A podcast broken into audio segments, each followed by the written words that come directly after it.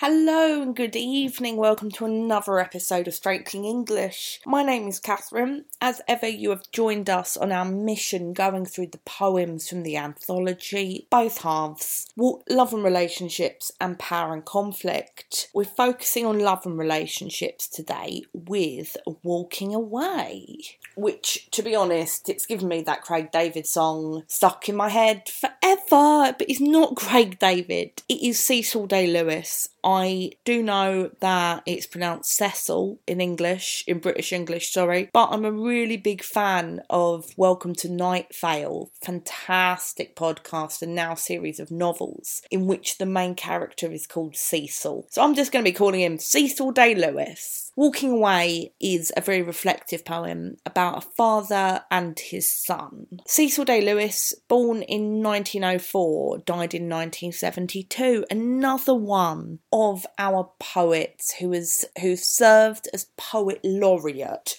the highest honour the crown can give to a British poet, and mostly famous because he is the father of the actor Daniel Day Lewis, who is an Oscar winner. So if you don't know who he is, think There Will Be Blood. He's quite famous. Now, as this is a poem about a dad and a little boy, I did think for a while he was talking about Daniel Day Lewis, but he is not. It is his older brother Sean. So this is a semi autobiographical poem. Cecil himself had pretty cool life. His mother died when he was two, and he was raised, raised like very early 20th century, by a single father. His aunt helped out as well, so it wasn't just the two of them. But yeah, single dad, fair enough. He was a teacher for a while. I'm going to play you his voice in a minute, and you're going to have to imagine what it's like getting a class off of him. Big admirer of Thomas Hardy, he of neutral tones, fame, and general all round miserable item. Politically, Cecil was a communist. A lot of his work deals with social ideas. Think the stuff he was criticising, the stuff he was engaging with, was the world of the Birlings in An Inspector Calls. I, obviously, I don't have a recording of this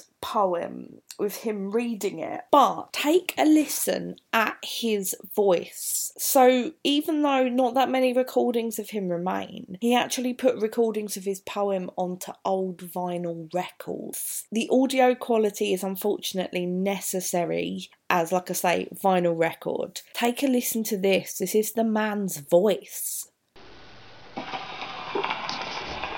Do not expect again a phoenix hour, the triple towered sky, the dove complaining, sudden the rain of gold, and heart's thirsty ears tranced under trees by the eldritch light of sundown. Miracle of the internet, mate. We can hear voices of people long dead and really getting an idea of who and what they are. Another interesting fact about Cecil Day Lewis and his son Sean is that Sean was his son from his first marriage. Let me get this right, not the same mother as the rest of his children. The poem explicitly deals with taking Sean to boarding school for the first time. His mum, Sean's mum, is somewhere. I don't know exactly where. Wikipedia was vague, but Cecil had to take the decision to send Sean away to boarding school to no longer live with him. So we've got this genealogy of single father Cecil deciding on his own for Sean. It's purely on the male line. Now, as I said, I couldn't actually find a recording of him reading it, but I did find a recording of a man with a really nice voice reading it. This will give you a bit more of the idea of kind of who this character was in terms of age, tone. Wrap your ears around this. It is 18 years ago, almost to the day. A sunny day, with the leaves just turning, the touch lines new ruled. Since I watched you play your first game of football, then, like a satellite wrenched from its orbit, go drifting away behind a scatter of boys.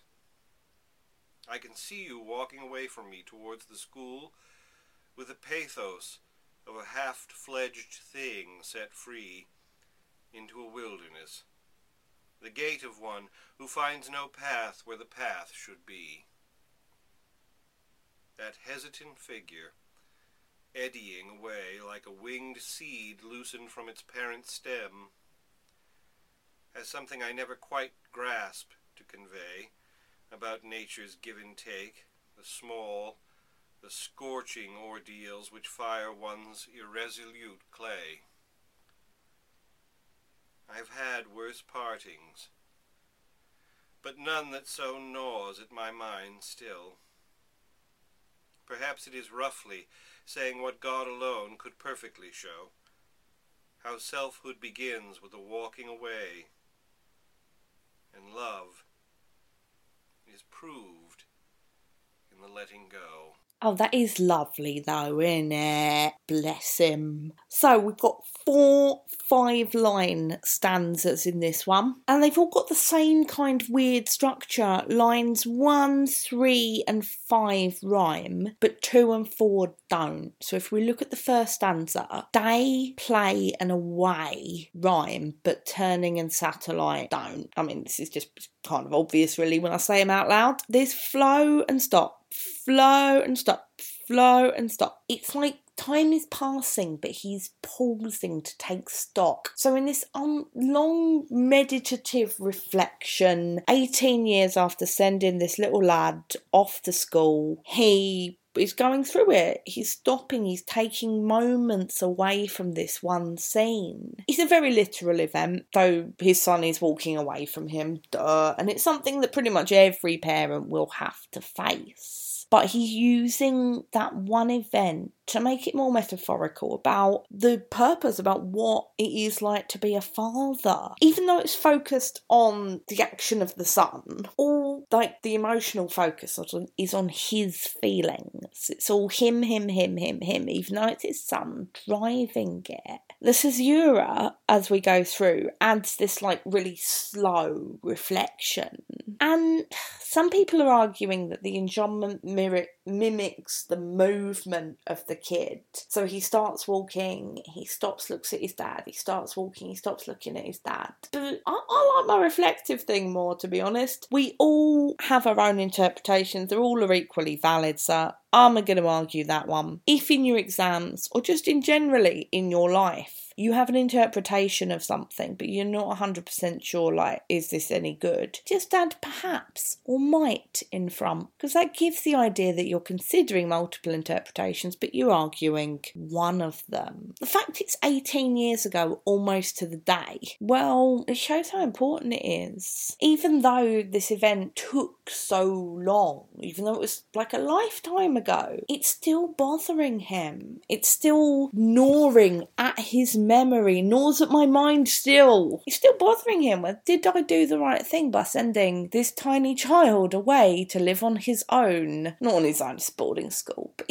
he's always gonna wonder whether he did the right thing. Some uh, pathetic fallacy. The autumn leaves are turning. A sunny day with leaves turning. Changes in the air. Things that were fresh and happy are now dying and getting kind of crispy and crunchy maybe this like idyllic summertime of him playing with this little kid, doing I don't know what people do, like bouncy castles or finger painting or something. That's finishing now. That like life, essentially like that life of him being a little little boy, is gone now. That life is dying and a new one is being formed. But it's a natural thing, you know, like leaves fall every year. This is how nature intended it to be. The football thing, the touchline's new ruled since I watched you play your first game of football. Some revisionman, revisionman?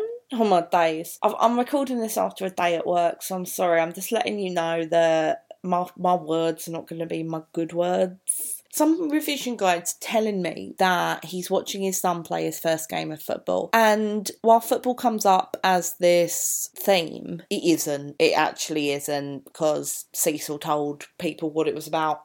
It is about the boarding school thing. But football is an interesting analogy because it goes in seasons. You got the on season, you got the off season. It's like if the lines are being drawn on the football pitch, a new season is starting. Could also be an analogy for like a new game game, a new set of rules. Like the old rules that we have no longer apply. The new rules have to be formed. Like we, we've got to learn the school rules now, not just the home rules. The satellite thing, I again, I had to research this. This was written the year before Sputnik was launched, the first man made satellite of the So he can only really be referring to natural satellites like the moon or a meteor or something like that. In order to pull the moon away from the earth, you need some incredible force, some like incredible event to quote unquote wrench it away, which hints that something has happened. There's been some kind of big event, some kind of trauma, which means that he has he has to do this. There has to have been some big deal thing happening. Think again about satellites. The moon is in the Earth's gravity. That's why it like spins around it. The gravity he's moving from the gravity gravitational field of his dad into the gravitational field of school. So he's being pulled in this new direction. Something that bigger is there for him to orbit round. It's quite sweet. Things are suggesting vulnerability from this point on. The scatter of boys, like oh they're little things running away. The drifting, the eddying, the half fledged thing. Fledged is like where a bird is just growing its grown up feathers and isn't fluffy anymore. His gait, his way of walking is unsteady. He's hesitant. Like there isn't really a path for him laid out. He's got to find his own path, which is tough. And the dad has to stand there and watch it. But the son doesn't actually know what he's doing to the dad. The son doesn't know the, the pain that his father's caused. All these horrible words like wrench, ordeals, scorching. Like, his son doesn't know. It's just this, like, sweet little kid toddling along, and his dad's being eaten up inside. But the ordeal thing is interesting. You go through an ordeal in order to achieve something. The tube is an ordeal, but I have to do it to get home. He has to do this. Ordeals which fire one's irresolute clay. The metaphor used is that he's like a little clay pot or a vase or something. The father has to put him through this fire for him to grow up and be like a good vase. I mean, do you want to be a vase? But apparently you are a vase. And he says, I've had worse partings. Well, yeah, he's had two wives. I mean, a lot of things have happened to him in his life, but that's the one that gnaws at his mind. The time has shifted in the last stanza to the present day. Think of this word gnaws. It takes a long time for a little gnawing creature like a mouse or something to chew through what what is chewing through, like I don't know, wood or something.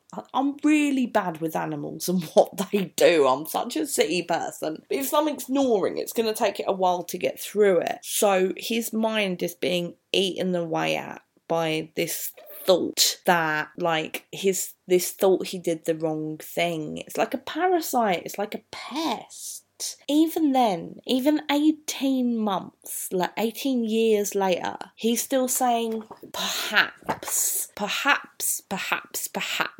He doesn't know if he's done the right thing. It ends with this lovely little, like, I don't want to say couplet, it doesn't rhyme, but this lovely little pair of lines. How selfhood, how selfhood begins with the walking away, and love is proved in the letting go. It's this idea that you can only really be yourself by standing on your own two feet. The only way you can love something is to let it go and see if it comes back. The only way to have selfhood, so possession of your own self, begins with being able to walk away from a situation. And I mean that that's pretty conventional wisdom. Like you've got to stand on your own two feet eventually. But I like he does protest too much. Is he trying to convince himself he did the right thing. Okay, it's an ordeal, but you're going to come out as a lovely bit of terracotta. Oh, you're going to be a better person. It's like when people say something's character building, and I hate that so much. So if you're having a tough time and it's like, oh, it builds character, it's like, what are you implying? I don't have a personality, and like dealing with nonsense makes me a better person. That makes me a frustrated person. But like, it's this com- conflict between head and heart bothers his mind if he did the wrong thing, but the heart wins, and he believes that his love is proven by his action. We've all got the battle of the head and the heart. It's it's relatable. Like it's very sweet. It's a very sweet poem. Think about the dashes. Dashes are used to show interruption. And as I said, the stop, start, stop, start of this like meditative quality is presented through this punctuation.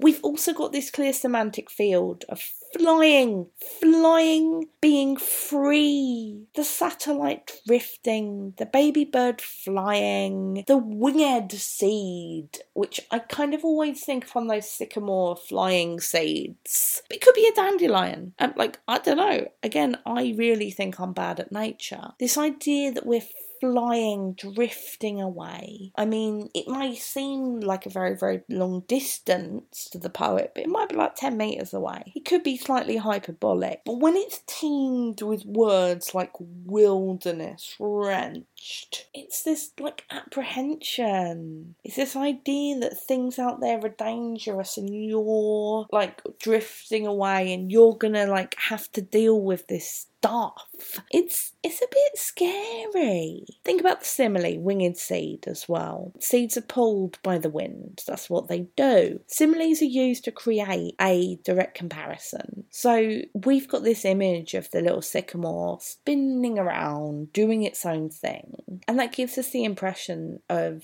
how little direction he has. Again, if we're doing comparisons, I've got to mention scorched. Scorching is not it's not a nice thing, is it? It means you're getting burned. It means you're going to be scarred. It means some like permanent change within you. So even if this has to happen, it may not be pleasant. And I'm thinking, does Cecil think of his own experiences here? Is this linked in some way to what his father had to do for him? Is this linked to his own process of standing on his own two feet without his dad or managing without his mum? Because it feels so cyclical in its structure that I would really, really love to find that out. I, I want to research that. I do think this is a very sweet poem. This is one that I want to relate to because I moved out when I was 18. I've lived not permanently at my parents' house, but I've lived there on and off since. And while it doesn't, I'm not going to say it's character building or it makes you a stronger person, but the shock of going to uni and you're like, oh my god, I have to do my own laundry, I have to pay bills, I have to, like, there's not going to be anyone to pick me up, metaphorically. I mean, I lived an hour away from my parents. If I got stranded somewhere, I can't call my